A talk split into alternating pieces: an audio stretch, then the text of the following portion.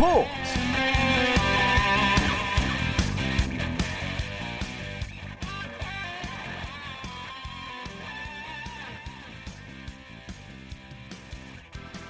안녕하십니까 스포츠 스포츠 아나운서 박태원입니다.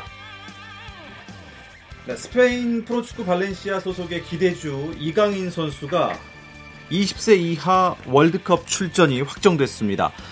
이강인 선수는 오는 23일 대표팀 소집 훈련에 합류할 예정이고 축구협회는 정우영, 김정민 선수 등 다른 해외파 선수들의 소속 구단과도 협의를 계속한 뒤 다음 달 1일 최종 명단 21명을 확정할 계획입니다. 20세 이하 월드컵은 다음 달 23일 폴란드에서 개막을 하는데요. 우리나라는 포르투갈, 아르헨티나, 남아프리카 공화국과 함께 F조에 편성이 됐습니다. 죽음의 조로 불리는 조합. 그래서 최정의 멤버로 도전에 나서야 하는 20세 이하 월드컵.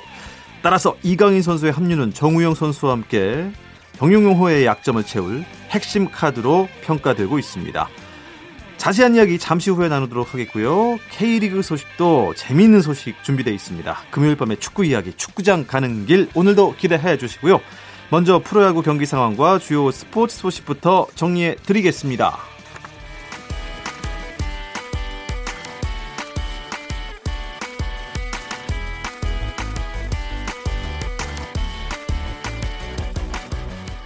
네, 프로야구 KBO 리그 경기 상황입니다.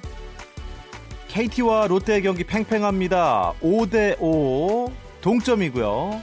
NC와 SK 경기 13대 4로 NC가 크게 앞서 있습니다. 8회 말 지나가고 있고요. 두산과 기아의 만남 광주에서 있는데요. 네, 두산이 5대 4로 경기를 뒤집었습니다. 현재 7회 말 진행되고 있습니다. 삼성과 한화의 경기 1대 2로 한화가 앞서 있습니다. 그리고 키움과 LG 잠실에서 만나고 있는데요. 키움 히어로스가 13대 3으로 9회 말 현재 크게 앞서 있습니다.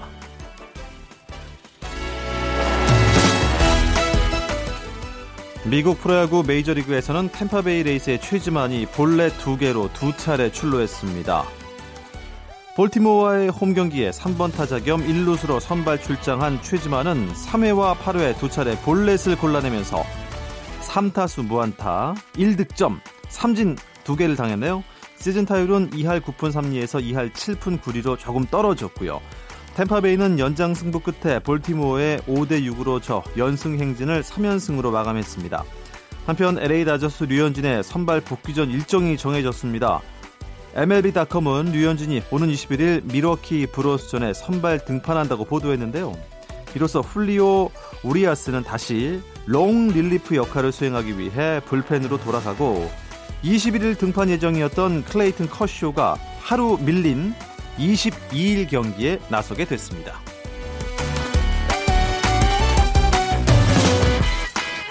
네, 오늘 KBL 프로농구 챔피언 결정전 대망의 4차전이 있었습니다. 아, 전자랜드가 초반 힘을 내면서 경기를 원점으로 돌리는 것 아니냐 했는데요. 끌려가던 모비스가 종료 직전 라건아 선수의 극적인 동점과 또 바스켓 굿을 얻어서 아슬아슬하게 한 점 차 92대 91로 전자랜드를 누르고 3승을 기록하고 있습니다. 미국 프로농구 NBA에서는 골든 스테이트가 플레이오프 1라운드 3차전에서 LA 클리퍼스를 132대 105, 27점 차로 대파했습니다. 지난 16일 2차전에서 당한 대역전패의 굴욕을 되갚는 승리였고 케빈 듀란트가 38득점, 4리바운드, 7어시스트로 승리를 견인했습니다.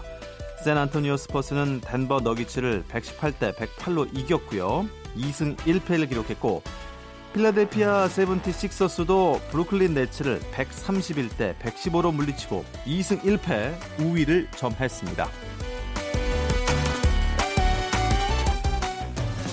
미국 여자 프로골프 LPGA 투어 롯데 챔피언십 둘째 날인데요. 맏언니 지은희가 단독 선두로 올라섰습니다. 지은희는 하와이에서 열린 2라운드에서 이글 1개와 버디 6개, 보기 1개를 묶어 7타를 줄여 중간 합계 15 언더파로 2위 넬리 코다를 두 타 차로 제쳤습니다. 지난해 국내 투어 대상과 신인상을 휩쓴 최혜진 8언더파 7위에 자리하고 있군요. 한편 한국 여자 프로골프 투어 넥센 세인트나인 마스터스에서는 김지현, 정슬기, 이승현 등 3명의 선수가 3언더파로 첫날 공동 선두에 올랐고 중국의 미녀 골퍼로 주목받고 있죠. 수이샹 선수 처음 출전한 한국 무대에서 6 오버파 공동 94위에 자리하며 호된 신고식을 치렀습니다. 한국 프로골프 투어 개막전인 DB 손해보험 프로미 오픈 2라운드에서는 정대혁 선수가 중간 합계 9언더파로 케빈 전, 김민수와 공동 선두 그룹을 형성하며 이틀 연속 선두를 지켰습니다.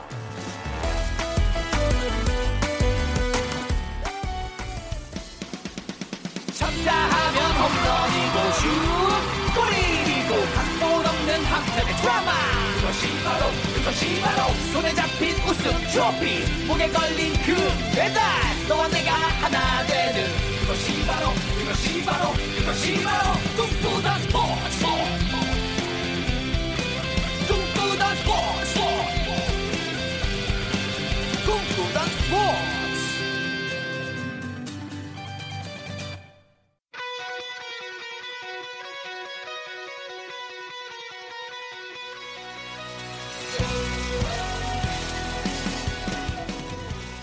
금요일 밤의 축구 이야기 축구장 가는 길 시작하겠습니다. 함께할 이야기 손님부터 소개해드리죠. 중앙일보의 송지훈 기자 나오셨습니다. 안녕하세요. 네, 안녕하세요. 스포츠조선의 박찬준 기자도 함께하겠습니다. 안녕하세요. 안녕하십니까. 어서 오십시오. 올해 월드컵이 여자 월드컵이 있는 건 제가 알고 있었는데요. 20세 이하 월드컵이 폴란드에서 열린다고요. 그거는 제가 몰랐습니다. 네, 축구는 쉬는 날이 없습니다. 아, 쉬는 날이 없군요, 네. 정말. 이거 2년 전 한국에서 열렸던 대회죠. U20 월드컵이 이제 이번에는 5월 23일부터 6월 15일까지 동유럽의 폴란드에서 열립니다. 네. 폴란드에서 20세 이하 월드컵이 열리는데 F조에 편성이 돼 있다고 하고 조별 리그 일정은 아주 험난해 보이는데 이거 괜찮겠습니까? 우리가 포르투갈, 아르헨티나, 남아공 이렇게 지금 한 조에 묶여 있거든요. 피파 랭킹으로만 보면 정말 험난하다, 절망적이다라고 볼 수도 있는데 포르투갈이 피파 랭킹 7위고요. 아르헨티나가 11위, 그리고 남아공이 73위거든요. 네. 37위인 우리나라보다 이제 순위가 낮은 게 남아공 한 팀 정도인데 이 대회는 A매치가 아니라 이제 20세 대회이기 때문에 아프리카 이 나라들이 20세 대회에서 또 유독 강합니다. 그래서 남아공도 우리가 쉽게 볼 상대는 아니다라고 생각을 하면 사실 어느 한 팀 우리가 쉽게 1승을 기대할 수 있는 그런 나라는 없는 건데 2년 전에도 보면요. 우리가 당시에 우승 후보라는 평가를 받았던 아르헨티나랑 같은 조에 있었는데 네. 그때 당시에 이승우, 백승호 연속골 나오면서 2대 1로 이긴 적도 있거든요. 아. 네, 20세 월드컵은 또 그런 대회입니다. 예. 뭐 포르투갈, 아르헨티나 또 아프리카 나라들 축구 강국이라는 걸 부인할 수는 없지만 글쎄요. 성인 대표팀과 20세 이하 구성된 이 어린 대표팀은 좀 분명히 차이가 있을 것 같습니다. 차이가 큽니다. 그 아직 20세면 완성된 단계는 아니기 때문에 일단 선수들이 이 명문 클럽에 속해 있어서 그팀 전부 다 100% 차출을 장담할 수 없고요. 무엇보다 이 어린 선수들이라는 점에서 정신적인 측면에서 좀 들쑥날쑥 할 수 있거든요.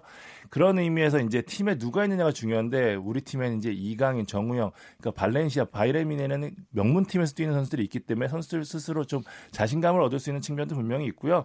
오히려 그 포르투갈이나 아니면 아 포르투갈이나 아르헨티나 같은 팀은 이, 이 연령대 에서 우승 후보라는 소리를 들으면 사실 심리적 압박감이 클 수 있거든요. 우리가 그런 부분을 잘 이용해서 첫 경기부터 승리를 가져가서 상승 곡선을 그린다면 분명히 넘을 수 있는 산이라는 거 말씀드리고 싶습니다. 네, 뭐 말씀하신 대로 분명히 어린 선수들이다 보니 경기 변수가 있을 거고요.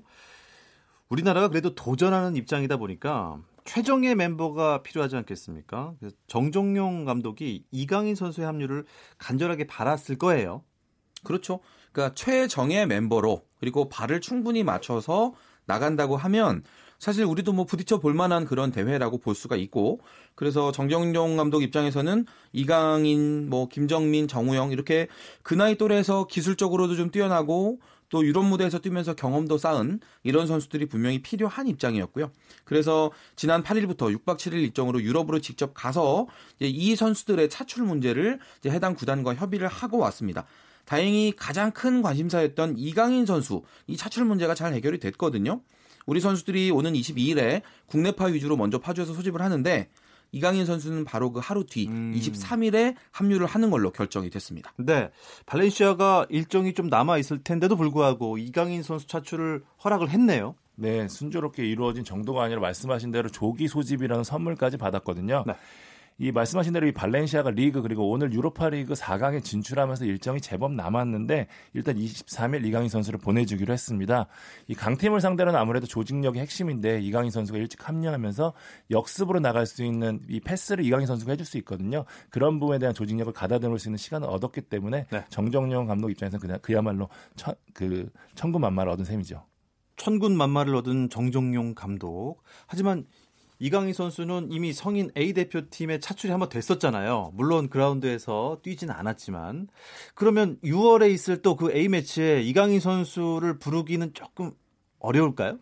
우리가 그 2009년 이후로 이제 월드컵 20세 월드컵을 본선을 나간 적도 있고 못 나간 적도 있는데 나간 대회에서는 네 번 연속 지금 조별리그를 다 통과를 했거든요. 예. 그러니까 16강에 올라갔다는 얘기죠.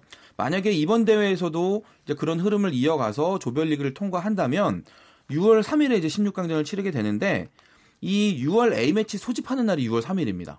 그러니까 대회가 일정이 겹치는 거죠. 만약에 벤투 감독이 6월 A 매치 명단에 이강인을 뽑았다. 이 얘기는 우리가 조별리그에서 탈락할 거야라고 예상한다는 건데 이제 그렇지는 않고 벤투 감독은 이제 6월 A 매치에서는 이강인 선수가 20세 이하 월드컵에서 전념할 수 있게 해주고 카타르 월드컵 예선전이 시작되는 9월에 소집하는 것으로 대략 가닥을 잡은 것 같습니다. 네. 오늘 새벽에 발렌시아 이강인 선수 모습을 비췄는데요. 박찬주 기자 보기에 이강인 선수 움직임 어때 보였나요? 오늘 좋았습니다. 후반 23분에 이제 곤살로 게드스와 교체돼서 그라운드를 밟았는데요. 지난 15일 레반테전 이후로 다시 한번 그 교체 출전을 했는데 오른쪽 미드필더로 나섰거든요. 중앙으로 오가면서 이 활발한 모습 보였고요. 후반 4, 40분에 이 세 명을 탈압박하는 장면 그리고 후반 45분에 슈팅 날리는 장면까지 굉장히 좋았거든요.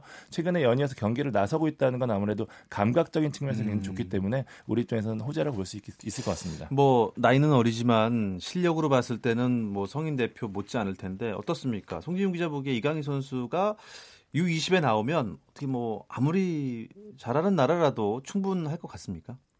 일단은 이강인 선수가 지금 그 20세 이하 선수들이 나가는 대회니까 지금 18살이면 2살이 어리거든요. 네. 하지만 어떤 그런 개인 기량이라든지 아니면 유럽 무대에서 지금 1군 선수에 합류해서 뛴 경험이라든지 이런 부분을 봤을 때 그 상대 팀의 20세 선수들보다도 더 많은 경험 그리고 더 많은 자신감을 갖고 있는 선수인 게 분명하고요. 그러니까 그런 면에서 보면 지금 우리 대표팀에서도 두 살 어린 동생이지만 어떤 전술의 공격 전술의 구심점 역할을 해줘야 되는 선수고 충분히 할 수 있는 선수로 그렇게 기대가 됩니다. 네.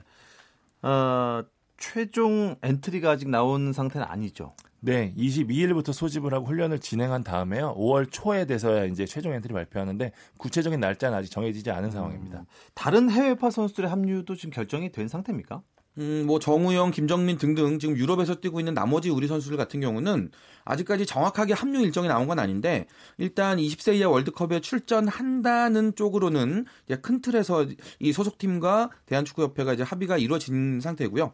어느 시점에 대표팀에 합류하느냐 지금 요거만 결정하는 게 남았거든요. 가급적이면 빨리 올수록 우리 대표팀에 유리하겠습니다. 음, 그렇겠죠. 라인업은 일단 어느 정도 예상이 될 텐데요. 문제는 그 예전에 U20 그 멤버들과 비교했을 때 이번에 멤버들은 실력이 좀 높습니까? 비슷합니까? 좀 떨어집니까? 확실히 이강인 선수가 합류하면서 좀 묵직해진 건 사실이에요. 이강인 선수가 없던 시절에는 그래도 예전보다는 조금 떨어지는 게 아니냐라는 평가를 좀 받았거든요. 네. 왜냐하면 이 U20 월드컵 같은 어린 선수들이 뛰는 대회에서는 확실한 슈퍼 에이스의 있냐 없냐 차이가 굉장히 크거든요. 그런 의미에서 이 이강인 선수가 합류하면서 확실히 구심점이 생겼고요. 일단 이 정정용 감독은 이 선수비 후역습 전략을 펼치는데 공격 쪽에 발빠른 선수들이 많아요. 이제 뭐 FC 서울에서 뛰는 조영욱 선수, 그다음에 수원에서 뛰는 전세진 선수, 그다음에 엄원상 선수, 바이에른 뮌헨의 정우영 선수까지 합류하면 이 역습에 최적화된 선수들이 전방에 포진해 있고요. 미드필드 지역에 이제 이강인 선수가 이 연결고리를 해주면서 공격적으로 전환할 때 이제 빠른 빠른 패스 그다음에 정확한 패스 넣어줄 수 있고요. 김정민 선수도 아시안 게임 통해서 경험을 쌓은 선수 아닙니까? 그 선수까지 합류하면 허리까지는 거의 완벽하다고 볼 수 있겠고요. 다만 이제 문제가 수비진인데요. 이제 이재익, 뭐 황태현, 김태현 등 이제 프로에서 경험을 쌓은 선수들이 있긴 하지만 이 선수들이 아직까지 뭐 100% 그러니까 정종용 감독이 원하는 선수비 후역습을 하면서 포르투갈이나 아르헨티나의 공격진을 막아낼 수 있는지가 변수가 될 수 있는데 네. 일단 시간이 충분한 만큼 조직력을 잘 갖춘다면은 뭐 16강 이상의 성적도 노려볼 수 있을 만한 그런 멤버라고 보시면 될 것 같아요. 시간이 충분하다. 조직력을 갖출 수가 있다고 말씀을 하셨는데 앞으로 그 20세 이하 대표팀 일정을 좀 자세하게 설명해 주시죠. 네, 앞에서 이제 잠깐 이제 박찬준 기자도 설명을 했는데 오는 22일에 소집을 합니다. 그래서 네. 한 3주 정도 훈련을 하고 5월 4일에 폴란드 현지로 건너가게 되고요. 네. 이제 조별리그 첫 경기는 우리 시간으로 5월 26일 오전 2시에 열립니다. 포르투갈을 상대하게 되고 5월 29일에 남아공과 2차전 그리고 6월 1일에 아르헨티나와 조별리그 마지막 경기를 치르게 되는데 이 조별리그 네팀 중에 1, 2위는 자동으로 16강 가고요. 조 3위가 되더라도 조 3위 6팀 중에 4팀은 올라갈 수 있거든요. 그렇기 때문에 음. 우리 선수들이 끝까지 포기하지 않고 도전하는 자세가 중요합니다. 아, 그 진출 팀이 그 월드컵이랑 좀 숫자가 다른가 봐요. 그러니까 어 조별 리그 3위도 올라갈 수가 있는 그런 상황이군요. 16강에. 과거 이제 94년도 미국 월드컵 생각하시면 되는데요. 아, 24개국 참가해서 이제 와일드 카드로 조 3위가 네 팀이 올라갈 수 있는 그런 시스템입니다. 네. 아무튼 그 경기 일정들이요. 그 이제는 뭐 휴대전화에 일정표에 캘린더에 시간까지 잘 표시해 놓으셔서 빼놓지 않고 경기 관람을 하시면 좋겠습니다. 요새는 뭐 핸드폰으로도 충분히 볼 수 있는 그런 시대니까요. 20세 이하 월드컵에 이어서 여자 월드컵까지 올해도 축구계 말씀하신 대로 쉴 틈이 없다는 생각 다시 한번 하게 됩니다. 두 대표팀의 유쾌한 반란 기대하면서 잠깐 쉬었다 오겠습니다. 골이에요, 골이에요! 골을 기록합니다! 오늘 경기 놓쳤다면 KBS 1라디오 스포츠 스포츠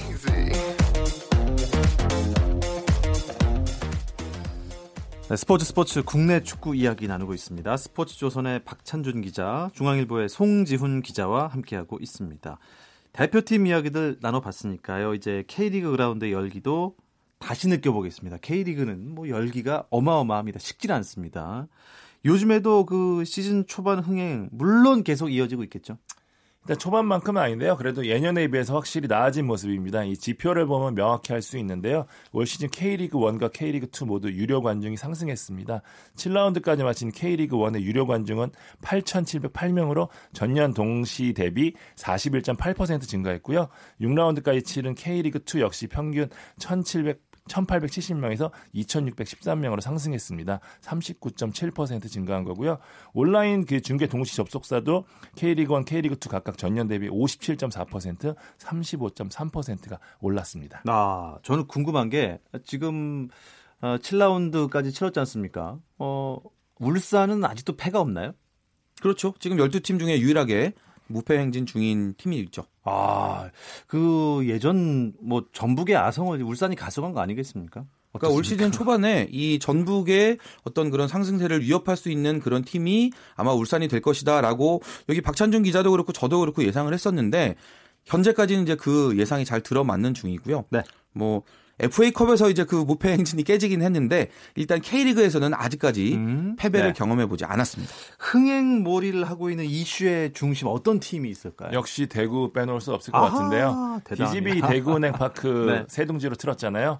매 경기 매진 사례가 벌어지면서 흥행 돌풍의 주역이 됐습니다. 이 관중 친화적인 구장, 이 발을 동동 걸레만이 굉장히 울리는 게 지금 대구의 상징처럼 됐는데요. 그런 부분도 있고 뭐 세징야 에드가가 하는 경기력도 굉장히 좋거든요. 팬들이 열광할 수 있을 만한 요소를 두루두루 갖추면서 초반 초반 흥행을 주도하고 있습니다.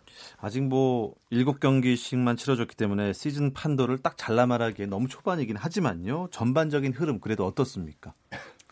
뭐 울산이나 전북처럼 그 우승 경쟁이 이끌 것이다라고 예상했던 그 팀들이 지금 이변 없이 선두권에서 이제 땡겨주는 그런 역할을 하고 있는 게 일단은 네. 무게중심 역할을 한다 이렇게 말씀드릴 수 있겠고 여기에 이제 지난 시즌 부진했던 서울이 2위까지 치고 올라온 게 리그의 어떤 드라마 요소를 만들어주면서 또 활력소 역할을 하고 있다 네. 이렇게 말씀드릴 수 있- 있겠습니다. 또 5위 대구나 6위 경남처럼 아시아 챔피언스 리그에 출전하는 시민 구단들이 지금 K리그에서도 잘 버텨주고 있다는 거. 이 부분 K리그가 좀 힘이 빠질 수도 있는 그런 부분을 잘 채워주는 요소라고 할 수 있겠고 8위 수원이나 9위 포항 그리고 11위 제주 같은 이런 팀들은 사실은 니들이 왜 거기서 나와? 라고 얘기할 정도로 지금 낮은 순위에 있기는 한데 이런 팀들이 지금은 좀 약간 약하지만요. 나중에 시즌 도중에 치고 올라가기 시작한다면 그게 또 새로운 관전 포인트가 될 수도 있거든요. 그런 부분은 좀 긍정적이라고도 볼 수 있겠습니다. 예. 아, 그러면 현재 팀 순위를 보도록 하겠습니다. 순위 정하는 남자 오늘은 박찬준 기자가 순정남이 한번 돼 보시죠. 일단 선두 울산이고요. 말씀하신 대로 무패로 5승 2무 승점 17점으로 선두 달리고 있습니다. 2위 승점 16점 서울이고요. 3위는 14점의 전북. 그리고 4위부터는요. 상주, 대구, 경남 이렇게 6위까지 돼 있고요. 7위 7위 성남, 8위 수원, 9위 포항, 10위 강원, 11위 제주, 최하위는 인천입니다. 인천이 최하위로 쳐져 있고 또 감독까지 경질하는 이런 수를 썼는데요. 글쎄요. 어, 인천은 그래도 하위권에서 맴돌다가 시즌 막판이 되면 극적으로 일부 잔류하는 팀 아니겠습니까? 근데 오늘 좀 극약 처방을 좀 빨리 쓴 거 아닌가 이런 생각도 듭니다. 지난 시즌 막파디에 이제 그 팀을 이끌면서 정규리그에서 9승, 또 FA컵 1승 해서 그 안데르센 감독 체제로 10승을 했었거든요. 불가능하다고 여겨지는 그런 승수를 채우면서 일부 리그 잔류를 했었는데 그런 점에서 저도 이 극약 처방의 시점이 조금 너무 빨랐던 게 아닌가 하는 그런 아쉬움은 있는데 최근에 그 인천이 5연패를 당하면서 아무래도 이제 감독이 교체가 된 건데요. 감독의 뭐 어떤 전술적인 부분보다는 주축 선수들의 공백이 일단 부상당하면서 이 부분이 좀 많이 크게 나타났는데 시간이 해결해 줄 수 있는 부분이 아니었을까라는 그런 아쉬움도 있지만 팀 입장에서는 워낙에 이 인천은이라는 팀은 강등의 공포가 큰 팀이기 때문에 네. 바꿀 수 있다면 빨리 해야 된다라는 그런 어떤 뭐 결단 이런 뭐 결과로 보여집니다. 예. 뭔가 분위기 반전을 해야 할 텐데 말이죠, 인천이. FA컵에서는 효과를 좀 못 본 것 같아요. 네, 임중용 그 감독 대행 체제로 했던 첫 번째 경기였거든요. 그 K3의 청주 FC와 붙었었는데요. 0대 1로 충격패를 당했습니다. 일단 이날 경기에서는 그동안 뛰지 않은 선수 중심으로 라인을 바꿨는데 경기력 자체가 좋지 않았습니다. 전반 19분에 이 선제골을 내준 이후로 줄곧 밀어붙였지만 끝내 득점에 실패했고요. 청주는 이 승리로 역사상 처음으로 16강에 진출했습니다. 와, 대단합니다. 청주는 뭐 역사에 길이 길이 남는 그런 경기를 펼친 것 같습니다. 아, 17일 대회 그 32강전은 좀 이변- 이변이 많았던 것 같아요. K리그 1, 2, 3위 팀이 모두 다 하부리그 아니면 순위가 낮은 팀한테 치면서 탈락을 했거든요. 예. 울산이 내셔널리그 대전 코레일에게 0대 2로 졌고요. 2위 서울은 12팀의 강원 FC에게 2대 3으로 졌습니다. 그 사흘 전에 이제 VAR 논쟁이 있었던 그런 1대 2로 졌던 강원이 FA컵 무대에서는 서력을 하는 그런 경기가 됐고 3위 전북도 K리그 2 FC 안양에게 0대 1로 지면서 일찍 탈락했습니다. 오늘은 인천 얘기를 많이 드릴 수밖에 없는데요. 아, K리그 1 주말 경기에 좀 산, 작년엔 큰 산이 아니었는데 올해는 큰 산이 돼버린 서울을 만나게 됐습니다. 과거 인천이 경인 더비로 갈 만큼 서울을 만나면 굉장히 잘했거든요. 네. 그래서 좀 그런 부분에 기대를 거는 인천 팬들도 분명히 있을 수 있는데요. 사실 지금 전력이 너무 좋지 않습니다. 이 임중용 감독 대행이 분위기를 올리려고 하더라도 송지훈 기자가 얘기한 대로 지금 부상자가 너무 많거든요. 일단 공격 쪽에 무고사 남준재는 거의 대체 불가능한 자원이기 때문에 이 선수들 없이 서울을 상대해야 되는데 서울이 또 분위기가 좋아요. 페시치가 매 경기 골을 넣고 있고 여기 오스마르 선수까지 돌아오거든요. 그런 측면에서 좀 인천 입장에서는 또 답답한 경기가 될것 같습니다. 네. 그리고 일요일에 또 그, 저 밑에 있는 두 팀이 만나게 되는데, 물러설 수가 없는 경기 아니겠습니까? 강원과 제주요. 앞에서 이제 박찬준 기자도 얘기를 했었잖아요. 순위를 이제 소개를 해줬었는데 강원이 10위 그리고 지금 제주가 11위거든요.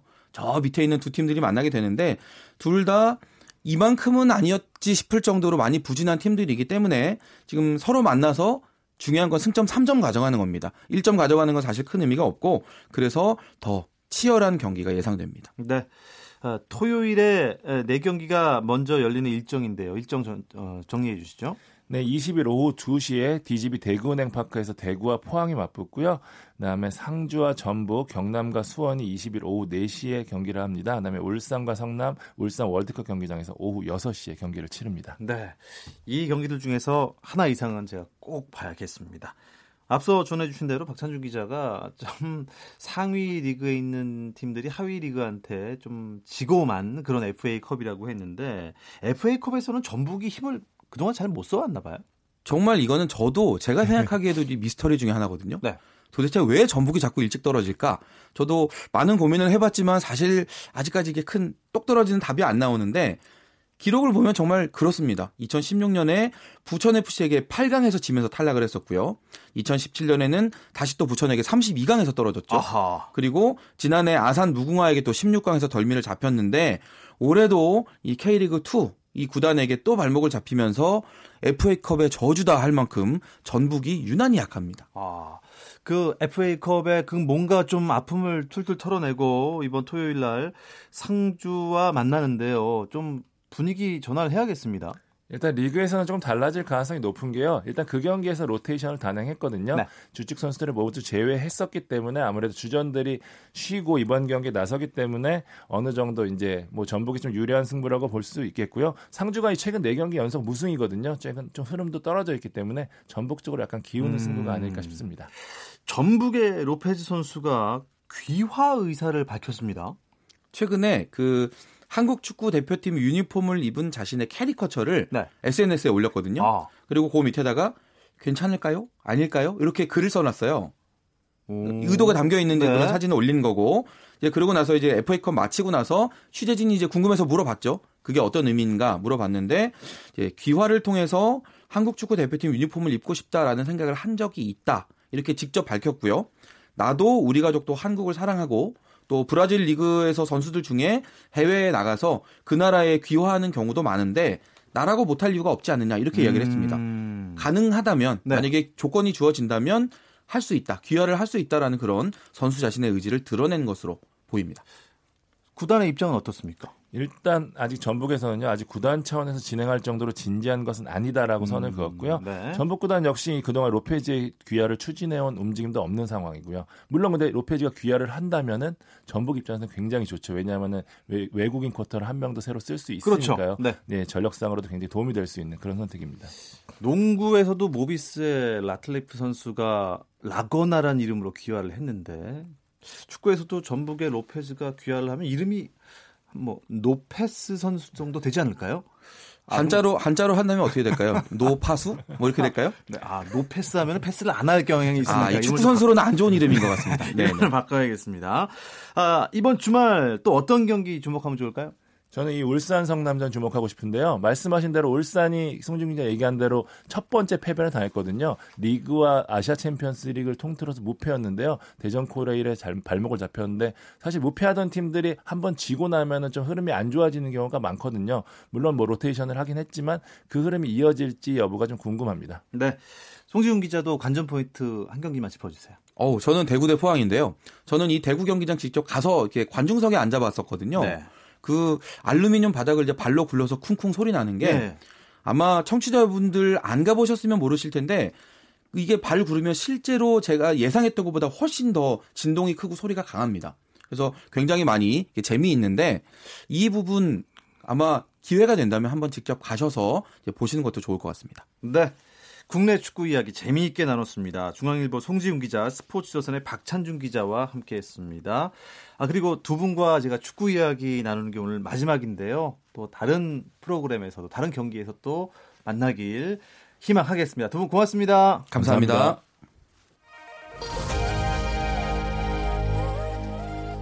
네, 오늘 스포츠 스포츠 준비한 소식은 여기까지고요. 저도 오늘 여기까지입니다.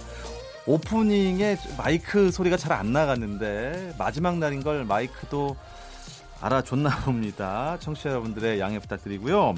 스포츠 스포츠 청취자들과 함께한 시간들 소중하게 간직할 것 약속드리면서 저는 여기서 물러가겠습니다. 스포츠를 진심으로 사랑하는 한 명으로서 저도 열심히 응원하겠습니다. 다음 주 월요일부터는 1시간 빨라진 8시 30분부터 스포츠 스포츠 시작된다는 거 잊지 마시고요.